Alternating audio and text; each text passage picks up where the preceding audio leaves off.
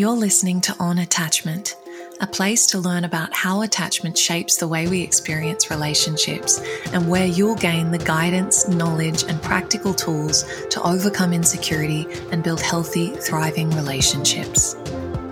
I'm your host, relationship coach Stephanie Rigg, and I'm really glad you're here. Hey, everybody, welcome back to another episode of On Attachment. In today's episode, I'm in conversation with Dr. Scott Lyons. Scott is a holistic psychologist, educator, and author of the newly released book, Addicted to Drama Healing Dependency on Crisis and Chaos in Yourself and Others. Scott's also the creator of the Embody Lab, which is the largest online learning platform for body based trauma therapies. And as someone who's taken several certifications through the Embody Lab, I'm a huge ambassador of Scott and what he has created. And I'm so excited to share with you the conversation that I had with Scott today, all around addiction to drama and how becoming dependent on chaos, often subconsciously, can really dictate our lives and relationships and how we can break those cycles to create more inner and outer peace in our lives. So I'm really looking forward to sharing this conversation with you, and I hope you enjoy. Scott, hi. Thanks so much for joining me. My pleasure. Thank you for having me. So, today we're talking all about drama and addicted to drama, which is the name of your new book. It is. I love a good drama. Love talking yeah. about it. yeah, well, you'd hope so by this point. I'm sure you've done plenty of talking about it. I'm glad that we're having this conversation because I think it will be relevant and will resonate with so many people. Uh, one of the most frequently asked questions that I receive from clients and from people in my Instagram community is like, you know, why do I attract unavailable people? Why do I attract X? And I'm always quick to gently turn that back and ask, why are you attracted to? Yeah. What part of me is attracted to whatever person, dynamic situation that I keep coming up against in my life? Because that's probably and a more honest question and certainly a more empowering question than casting ourselves as a very passive character in the story of our lives and throwing our hands up in overwhelm and you know, wondering why these things keep happening to us. So true. Oh my gosh. Yeah, I, I I've certainly heard the same thing. It's like, you know, why do bad things always happen to me? Why do bad relationships continue to happen to me? Why do I keep attracting unavailable people or uh, immature people or and I think, you know, the easiest way to sort of turn it back on yourself, the question uh, is if it's happened once, interesting information. If it continues to happen, what is the common denominator? It's you, yeah. boo. It's you. you know, yeah. like yeah. God, you know, God love you. We all love you, and it's you and you are part of this situation. You are not yeah. a victim to it. Yeah. You are a participant. And the more you can identify how you are a participant, the more you are empowering yourself to change it. Yeah, absolutely. I think that's right because as much as it might feel like a hard thing to hear, and that's what I always say to people. It's so much more permissive and empowering to yeah. look at our part because it's ultimately what's within our control. I think, you know, yeah. positioning ourselves as the the one on the receiving end of all of the bad stuff with no active role in it is not actually a very helpful story. Yeah, yeah. I remember like uh, by the third person I dated who was addicted to meth, I was like, this is an unusual series of events that what I'm like, chances? what are the chances? Uh, you know, this is weird. And and when I when I really was like, okay, clearly it's it's not the meth addiction I'm attracted to, but the the fact that they are in some type of of you know avoidance that they are yeah. filling the void with something else and not really able to be there for themselves, let alone be there for me. Yeah. And so, yeah. You know, it's a hard, you, you, you're so hurt. And you, I was so hurt, excuse me. I, I won't say you. Yeah. I was so hurt. I was so frustrated. I was so disappointed. And I, I couldn't possibly hold that within myself and take responsibility for that. So it's so mm-hmm. easy to be like, oh, another one of you, or, mm-hmm. or this yeah. is your fault. It's not like, ooh, how was I a participant in my own suffering again? Yeah. Yeah. How was I contributing to my own lack of peace? And how might mm. that pattern be playing itself out in other parts of my life? Which yeah. is the question for those of us who are investigating are we addicted to drama? Yeah. So maybe we can take a step back and you can give a bit of a lay of the land of what are you talking about when you say addicted to drama? What might that look like? What are the signs? How does it show up? Yeah. So we know that we don't necessarily know, but drama is essentially an unnecessary turmoil, an mm-hmm. unnecessary mm. chaos and crisis. Mm. And it looks like dysregulation you know, if you're familiar with that word, meaning there's an inefficiency of energy and attention and emotional expression. And thus, because it's so disproportionate, like if I'm picking up a mm-hmm. pen with the effort of picking up an elephant, that's disproportionate, it's dysregulated. Mm. And it feels very performative. And so th- that's why we often think, oh, those who are addicted to drama, like their intensity, mm-hmm. their exaggeration is a performance for attention. It's not. Mm. It's underneath a very dysregulated ability to modulate how much energy, emotion, and attention is needed to be in response to the world. Mm. And an addiction is anything that we become dependent on that both mm. fills a void within us and masks a core pain. Mm. It helps us be avoidant to that pain. It helps us both create a numbness and an addiction if it's interesting enough, helps us rise above the threshold of that numbness to feel alive as mm. well as distracted. Yeah. So we when we talk about an addiction of drama, it doesn't necessarily make sense because we're saying, wait, why would people be dependent on essentially more suffering? like, why would anyone want more mm. chaos and crisis in their life? And certainly, why would their brain reward them for such a thing mm. as part of any addiction? And the reason is, is well, stress is empowering Literally, like the first aspect of the first stage of a stress response, you get activated. It's a release of all these hormones. You feel powerful. You feel strong in that first stage. And there's an endorphic release. You get a pain relief. Mm.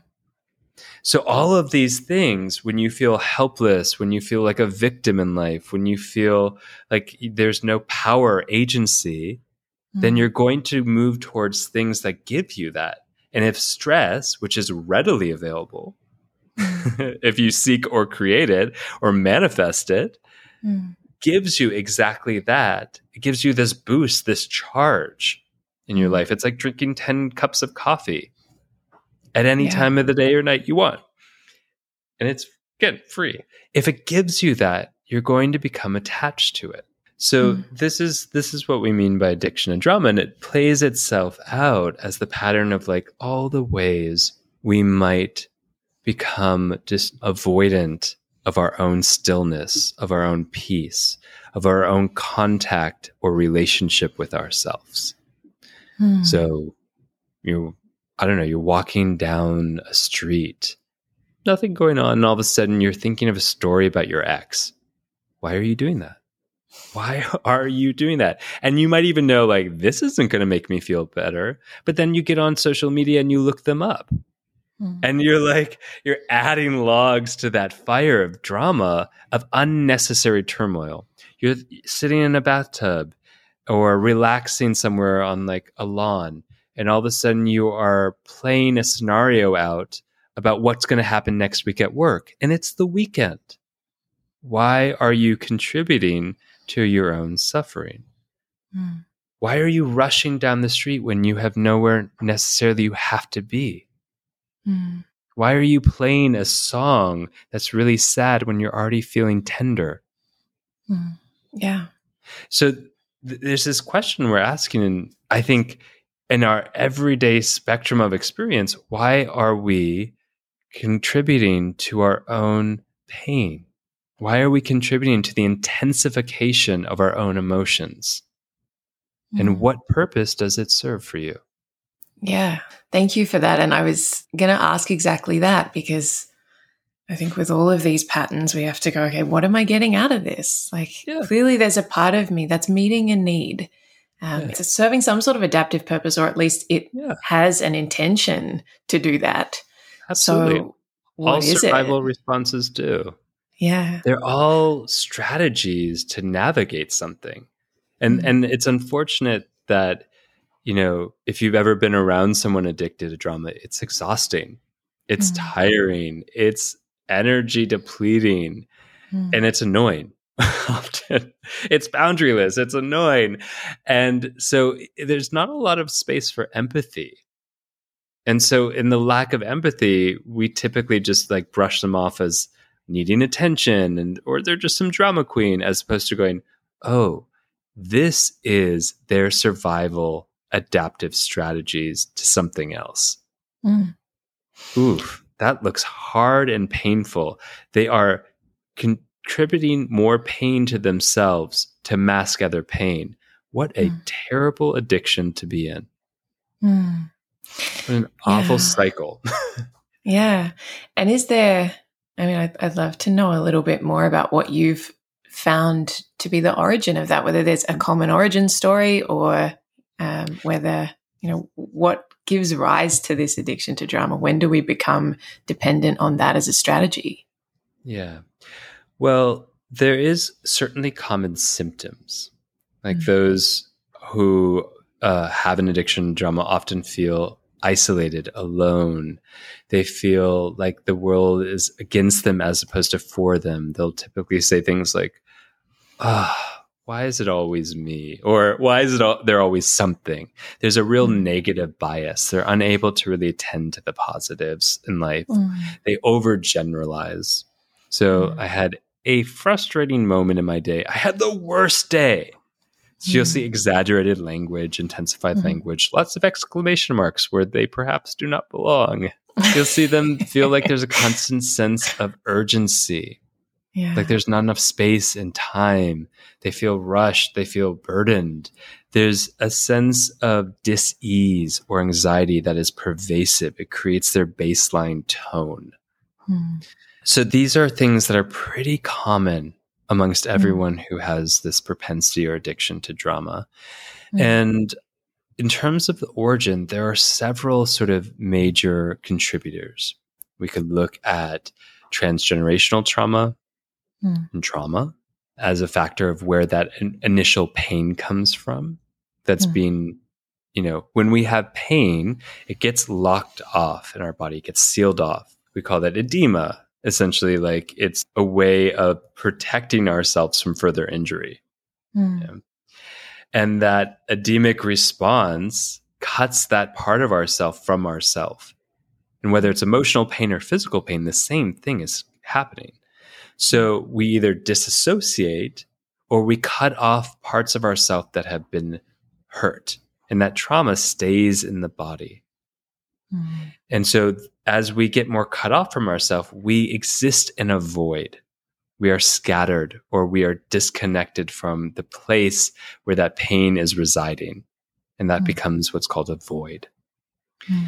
And I talked earlier about like how addictions form is a, a way of filling the void, literally pouring into the empty vessel of where I should be residing. Mm. Yeah. And, you know, if you grew up in a household of chaos, oof, that that becomes the normal.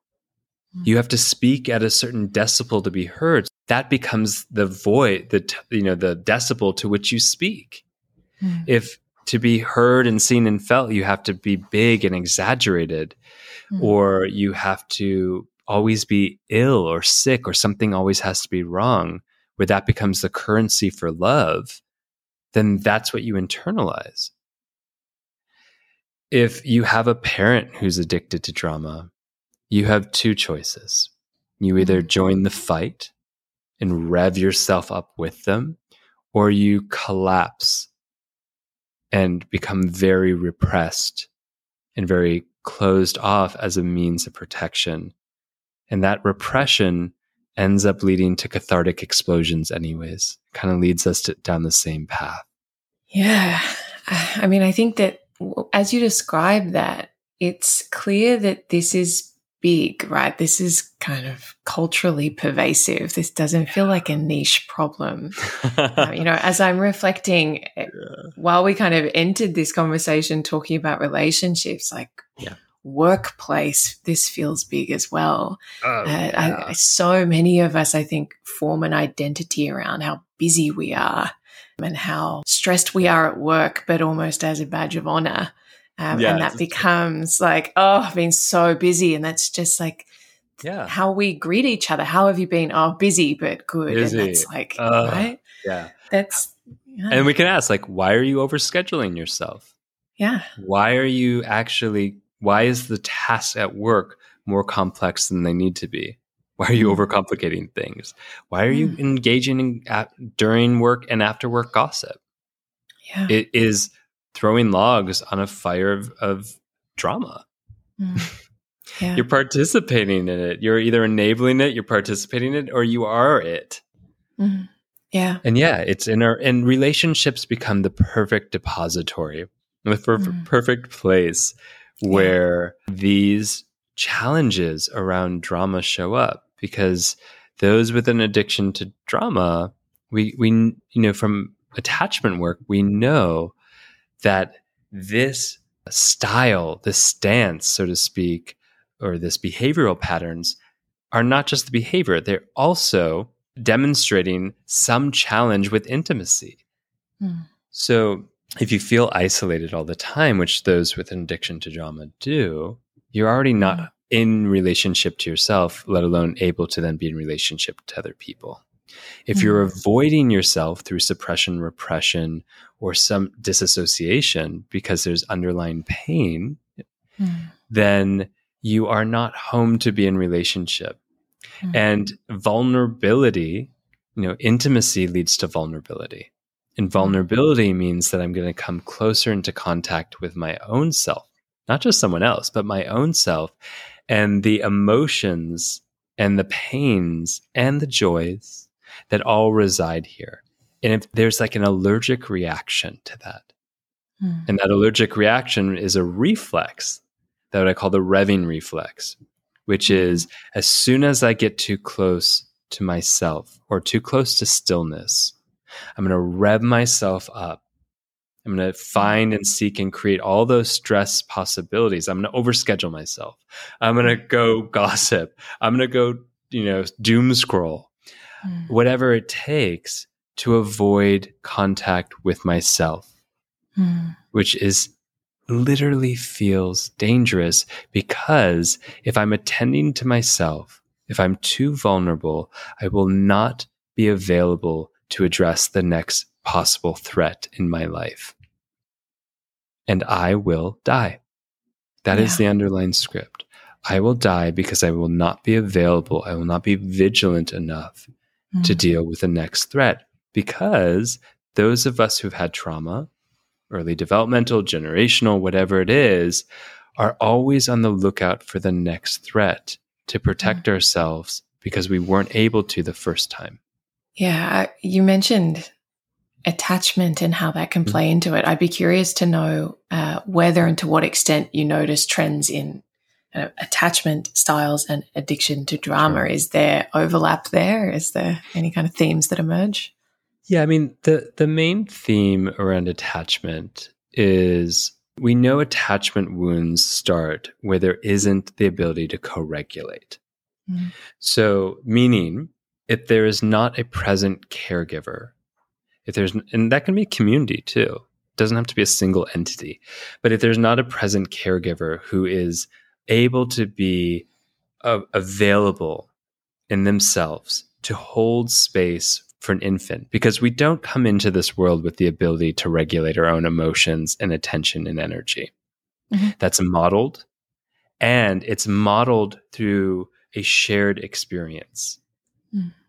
So it's not like a baby's watching and the caregiver and going, "Oh, I like how they process that emotion." you know, it's nothing like that. It's literally it's like is the parent expressive? Can they yeah. be with their emotions? That's felt in the room. Can I hold my infant while the, the infant is crying or upset and be present for them? Mm. That's co-regulation. Oh, I'm learning I through someone else's ability to be grounded and present and expressive that I too can do that. And that leads to self-regulation. Mm. If I never get the opportunity to co regulate, I never get the opportunity to learn self regulation. And that looks like an inability to regulate my energy, mm. my emotional expression, and my attention. And those are the exact ingredients that I talked about as part of an addiction to drama, the symptoms of an addiction to drama. Yeah. So I suppose then, like, it is kind of a common origin story, but maybe it's just manifests differently for different people. Most of the people that I work with uh, lean towards more anxious attachment patterning. And I think there's certainly elements of, you know, this addiction or, or gravitating towards drama in a lot of those behaviors. Um, but yeah. it's interesting to observe that and to also observe that as you describe, at the heart of addiction to drama is avoiding our own stuff, avoiding that, you know, emptiness or the bigness of that void inside of us. And I think that, again, it's something that I point out to people that emotionality or, or loud and big emotions is not the same as vulnerability. And I think that oftentimes there can be a misunderstanding around that. People thinking, yeah, I'm good at vulnerability because of how emotional I am. Uh, but I think when our emotions are coming out in whether it's a performative way or a way that is a distraction or is some sort of avoidance from the tenderness that sits underneath it. I think yeah. we again have to get a little curious about what's really going on for us there. Yeah, when the emotion is disproportionate to the experience. Yeah. And that's and that's a little tricky. That is tricky to navigate what disproportionate means. But mm-hmm. if the emotion is a what I call a secondary emotion, which is a place where all emotions sad, happy, whatever, get deposited in to become rage. Like mm-hmm. if I don't have a big emotional landscape and I feel a little disappointed and it becomes rage and I feel a little joyful and it becomes gleeful.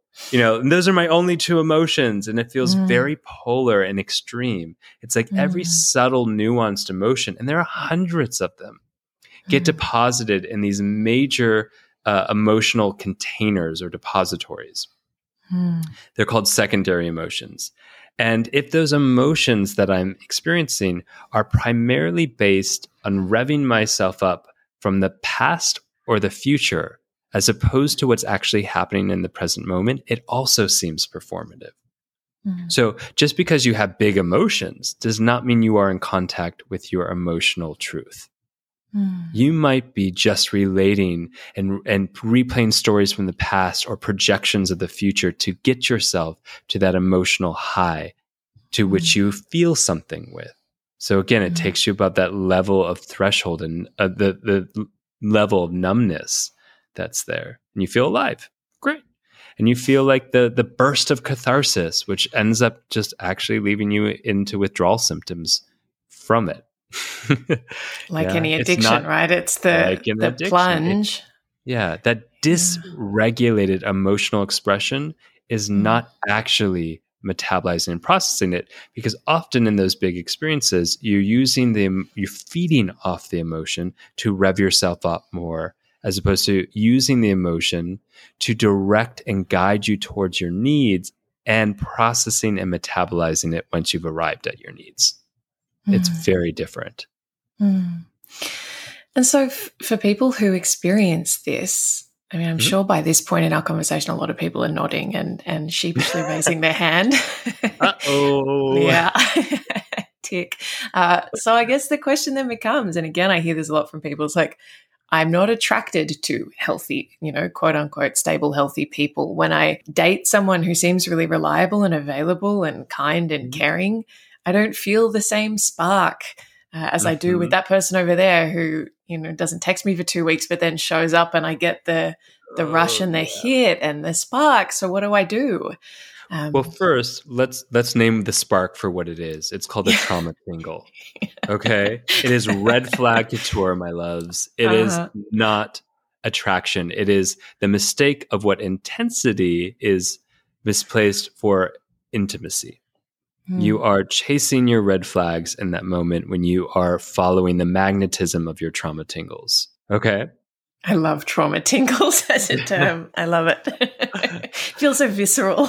it's so visceral and it's and it's true. And there is a yeah. big difference of when you have healed and you can find the nuances and the flavors of love that do not feel escalated and intense and extreme and roller coastery. Mm. And when the attraction feels grounded in your body, mm. it I promise you it will not feel as exciting. Sorry, loves. That's your trauma tingles. If you need excitement, go on a fucking roller coaster. You know, like maybe don't go chasing waterfalls of bad relationships to get it. You know, but it, it takes it's confusing because we often think, oh, that excitement of love. Mm. Uh, yeah, that's your stress response. Mm. It takes a couple months to work your way into the groove of a relationship. And that's often when people are like, oh, now it's boring. No, now you are in the truth of relationship if you can make it there. The yeah. first couple of months are more stress induced. They're mm-hmm. exciting. Mm. Stress doesn't mean bad. It can also mean exciting, but it mm. is a activated experience. Mm. It is a charged experience. And yeah.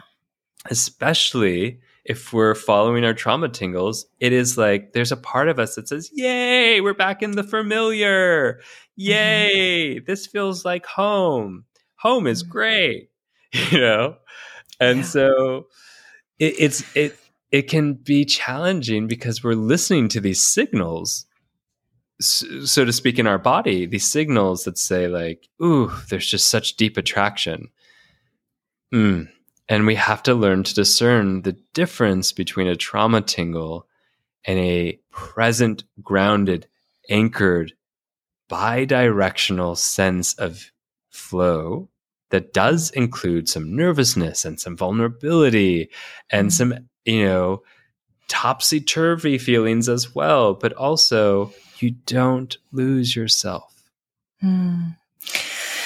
Yeah. And I I think discernment is what emerges from that as like the thing that we so want to be able to cultivate. Because I think a lot of people hear that and they go, oh, chemistry bad, spark bad. Does that mean as soon as I feel excited about someone, I need to like red flag myself the hell out of there? And we can get a bit extreme and not trusting of our own judgment because we know we've got a pattern. And so we're like, so suspicious of our own feelings that we're like, oh no, red flags, go. Is it a red flag if I really like someone? It's like, okay, maybe okay. just back Stop it up. crisis hopping. Stop crisis hopping. That's your addiction to drama. It's not. It takes some nuance. It takes some experimenting, yeah. and you won't yeah. know. And yeah. you don't have to go to the polar opposite of like going to a nunnery because you have traced your trauma tingles before. Yeah. It, it just yeah. takes a good coach or therapist to help guide you into the clarity and discernment of it. Yeah. It's that hanging out in that messy place of of finding our way is really hard yeah. for people who want to believe that there's, you know, a black and white three step formula way to know. No, I, I was in a relationship this summer. I repeated the same pattern I've done a million times. they literally said they're not available, and I was like, "That's okay. I'm here for you." I they we literally had that exchange, and like, you know, I'm so grateful for it because uh, you know, like, you know, in this 40th time of repeating this pattern as an adult this year, um, I'm like, wait, it's May. it's May, and I have repeated it. No. But it, it, opened up a whole new access point to healing for me to have repeated mm. it. And I'm so grateful I repeated it. And I, mm. you know, like I've gone on dates with people since, and I was like, oh, my trauma tingles aren't here. Yeah, this this pattern that they're doing doesn't seem sexy anymore oh they're they're not available that's mm. weird i don't feel turned on well Am I just Yeah. am I too old to feel turned on now? No. I have worked it out where I'm like, oh, it just doesn't it's just not Doesn't attractive for you. anymore. And that Mm, feels like such freedom. yeah. Where I'm like, uh, I've just got up and walked out of a date. I'm like, yeah, um, you're great. And it's um I just need someone who's more emotionally available. And you actually haven't asked me a single question about me. So I'm giving you some information about me now by leaving. Bye. oh, you must have felt so on top of the world walking out of there. I, I can imagine. I followed up that- with them and I was like, Yeah. hey, I just want to make sure you understood where I'm coming from and like not to leave you hanging. But like that was my boundary. Like Yeah. it doesn't work for me. And Yeah. I'm sure you will either read a good book called Addicted to Drama or find whoever Send you a signed copy. And here's my signed copy. Yeah. Yeah. I think that that is like, that's the way it can go, right? When we take responsibility rather than going, I think the old way would be, why didn't they ask me any questions about me? Why would that? What does it mean? What is that? Oh yeah, like, I would oh, take don't it. I'm not interesting there. enough, or like, yeah, Yeah. yeah, all the And I- internal scripts. They just don't Yeah. you know those internal scripts are like glue to the pattern they help just seal it in Yeah. and like as you remove the pattern and the trauma tingles no longer are feel enticing. Those scripts also just begin to drip away. It's like oh they didn't ask me mm-hmm. any questions. I, I, it's they don't know how. Yeah. or they weren't interested. And that's also Yeah. okay. They don't have to be Yeah. interested in me. But at least i'm clear that that's not what i want. Yeah. yeah. Yeah, I think that when we notice ourselves going into that detective mode and trying to analyze someone and make their behavior make sense or find some sort of way to reverse engineer the outcome that we want, or we, oh, like, are they, is it that they are avoidant or they have this type of trauma? And Yeah. maybe like that's also, I should try this strategy to get through to them. And this is how I'll make them feel safe so that they open up. It's just like, can I take all of that as feedback about what's going on for me rather than meaning anything about them? Like, can I Yeah. deal with that first and foremost? Yeah. And if any of those scripts are happening, that's not relationship. Yeah. that is Yeah. not the foundation for a healthy, secure relationship right there. Yeah. So if you find yourself in it, you got a little work to do, and that's cool. Welcome to the club of we're getting our shit together whenever we're getting our shit together. And Yeah. you know, if it's you're making it all about them, guess what? You got some work to do as well Yeah. and that's okay we Yeah. we are an emergent experience as humans we are never complete Hmm. so get comfortable with where you are in your emergent healing journey Hmm. and just rock it Yeah. So, what would you say then when we notice that tendency in ourselves? Is there a way that we can, you know, rather than going into that urge of retreating and going into those extremes of, oh, I just have to like isolate myself and do all of my healing in a very serious way until I'm healed enough to go and do this? What are some kind of tangible in between Uh, steps as we like walk the path Yeah. so that we can still exist in the world while acknowledging that we have some work to do? Yeah well here's another bullshit comment like that um, which is that i i have to love myself before i can be loved So Guess bullshit. what, I've said that before. such bullshit when you were a baby you did not fucking love yourself Yeah. You didn't love yourself. You didn't even know you existed really yet. You didn't have Yeah. all the, the systems in place. Yeah. So find people that know how to love, Mm, friends, therapists, mm, you know, people who are co regulating, you know, professionals. And, and hang out with them and just be like, what's this like? mm, What's this like to be in an environment, an ecosystem, in a room where someone is present and available mm, ooh, that's scary for me. Whatever it is. That's the experiment. Mm, Is it does not have it can be with a significant other, but that it gets complex and messy sometimes when we're trying to do that. So you don't have to go retreat, go to a nunnery. You don't have to like shut yourself off to the world. You don't have to stop dating, but do find the resources that are available of people who know how to be available and present with you. That mm. is not the same thing as people who are enabling your addiction to drama. Mm. If you're talking about you're shit talking so and so and they did this and they did that and then that friend goes, "Oh my gosh, and what happened next?"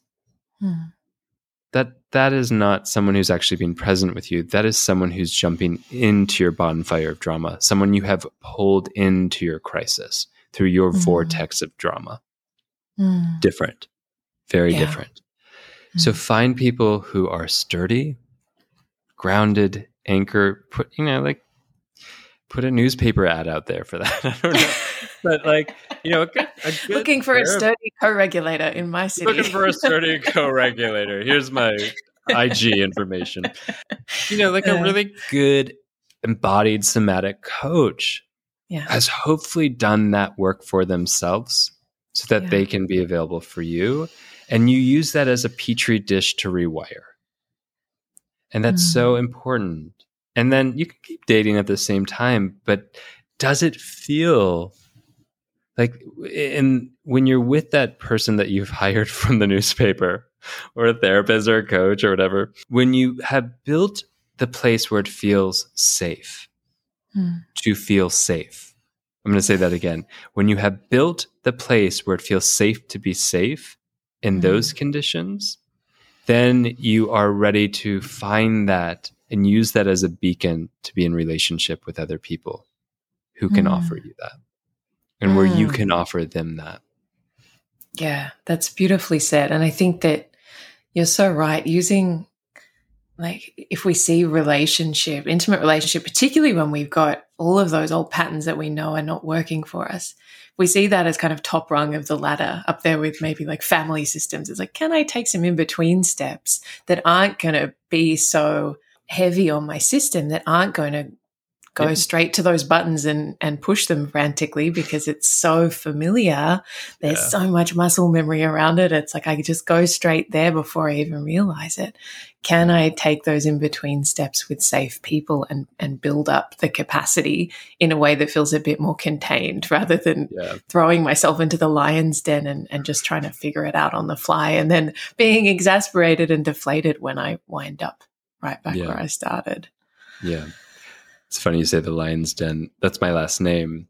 And my family had on their garage door, it said Lion's Den. And that Lion's Den was a long lineage of drama addicts gathering in that home. So it, it holds special meaning Quite to apt. me. Quite apt.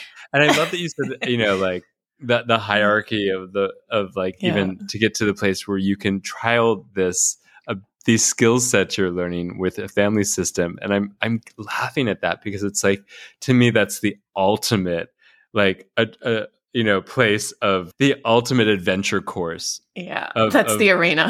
that's the that is the arena with the gladiators yeah. right there.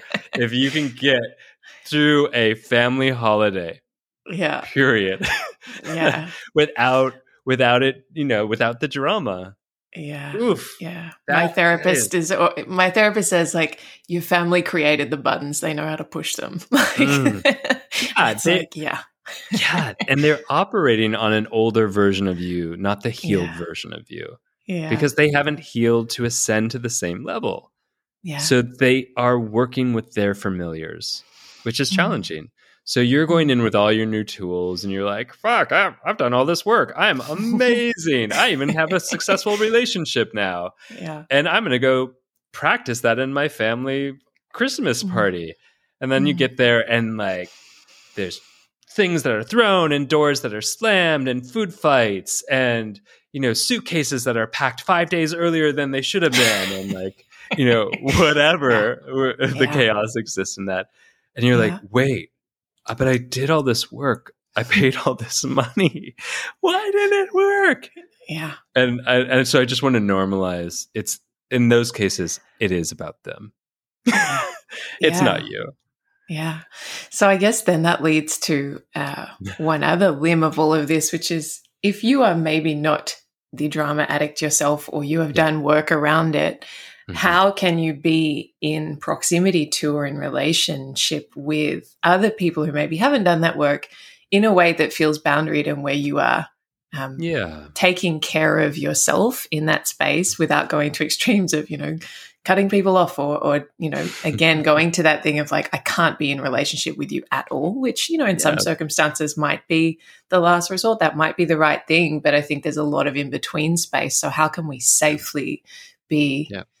Around people who maybe are still in that mode. Yeah. Well first you got to take care of you which is you know like their drama is contagious. And i don't mm. i'm not just saying that metaphorically. I'm saying that from as a neurophysiologist, like their stress response stimulates your stress response. And part of their mechanism for feeling safe, quote unquote, safe in relationship is pulling you into their drama vortex, pulling you into the crisis, mm. into the hurricane, the tornado that they create. Mm. And that is ungrounding, that is dysregulating to you you know mm-hmm. so you need to spend a lot of time building up the capacity to be anchored in yourself aware of mm-hmm. your own emotions when they start to pull you or mesh you're able to f- use different tools to say i'm not participating in this that mm-hmm. means things like i'm not enabling them mm. I'm not going to say things like oh and then what did they say how could they how dare you it's like that sounds really difficult Mm. Sounds like you had an aspect of your day that was really hard. Notice I took the overgeneralized language and made it specific. Yeah. In that moment. Ah, I had the worst day ever. Tell me about your worst day ever. Like what mm. what were some of the components of your worst day?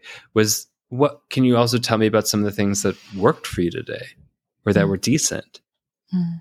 Oh, so I hear you had some decent aspects of your day and some hard parts. Mm. Sounds like a really mixed bag in that way. I mean, hmm. look, I'm a therapist. That's how it's, it's, it's, it's, you know, but those are boundaried language yeah. tools. Someone like I know my aunt's coming over and she loves to gossip and she loves to just go in the, the realm of drama. She loves to talk about her shows and what's on the news. And it's, ugh, you know. Yeah.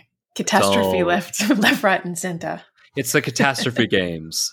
And I don't, I'm not interested in participating. Like, yeah. That is boring to me. And mm-hmm. for me, just, you know, side note, for me to say it's boring, whew, that's been a lot of work to get there.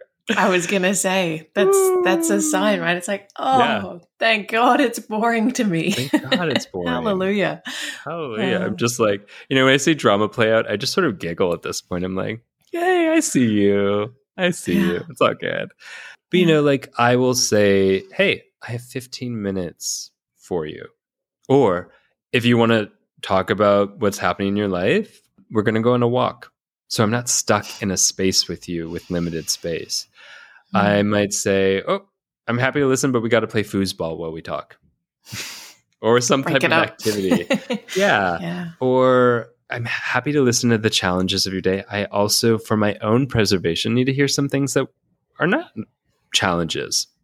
Mm. Or I also need us to talk about some things that are positive in the world if you're just going to talk and catastrophize the news. Mm.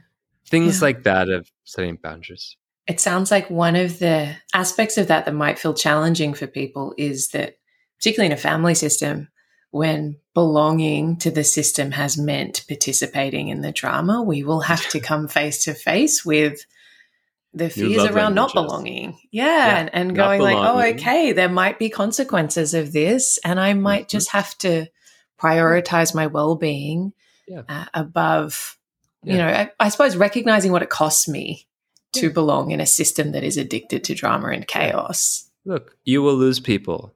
Mm. That that is the existential real thing of life. You will mm. lose people as you heal. Mm. People will not be able to use you to drama bond in the same way. Mm. So you become unavailable for them. Mm. Sorry. Not sorry. That's for your own health. And, you know, loss is real.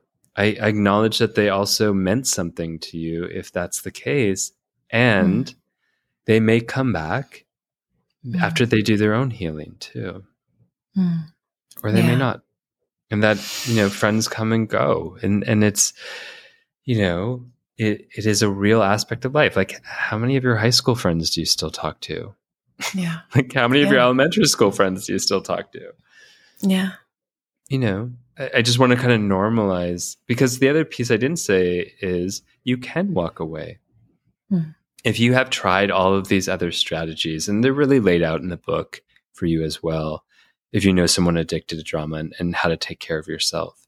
If you have tried all these other strategies and there's it's a no-win situation, you're locked in to their crisis no matter what you do, walk away. Mm.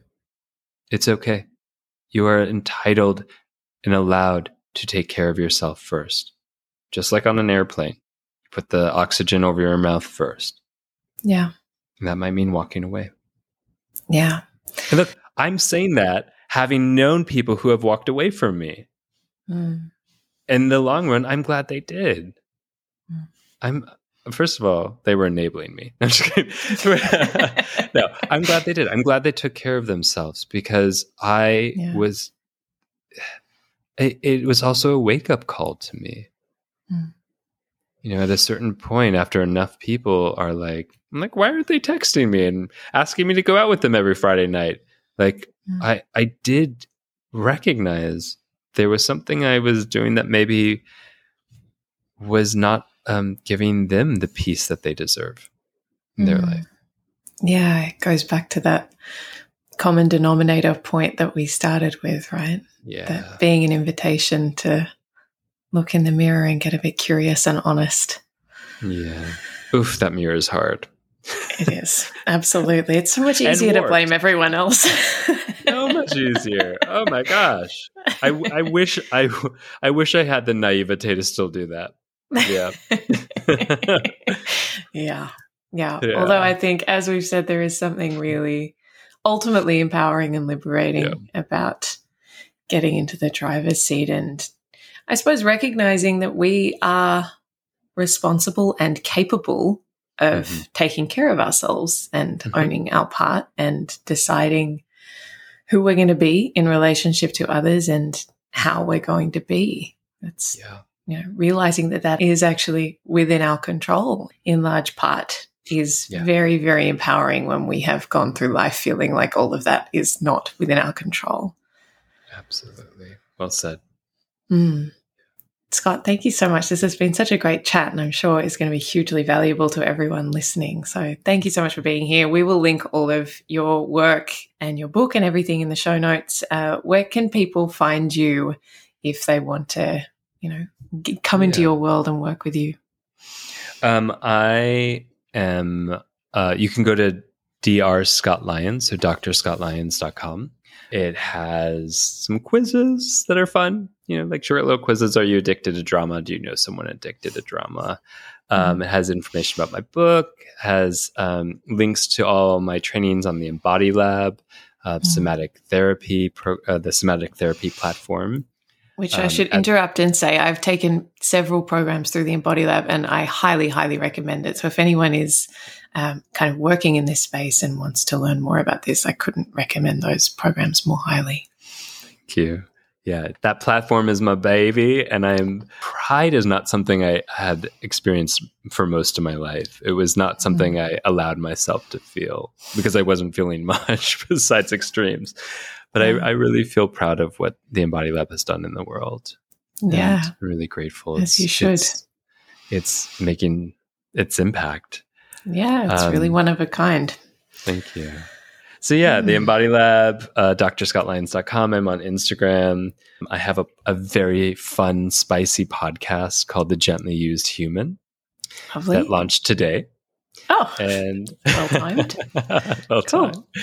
And um, yeah, and other than that, I'm you know just writing books and you know healing. healing. I'm just rocking my own addiction to drama. Uh, well, thanks so much, Scott. We'll put all of that in the show notes for anyone who wants to check out Scott's work, which I can highly recommend. Um, but otherwise, thanks so Yeah. much for being here. My pleasure. Thank you. Thanks for joining me for this episode of On Attachment. If you want to go deeper on all things attachment, love, and relationships, you can find me on Instagram at Stephanie underscore underscore Rigg or at stephanierigg.com. And if you enjoyed this episode, I'd be so grateful if you could leave a review and a five star rating. It really does help so much. Thanks again for being here, and I hope to see you again soon.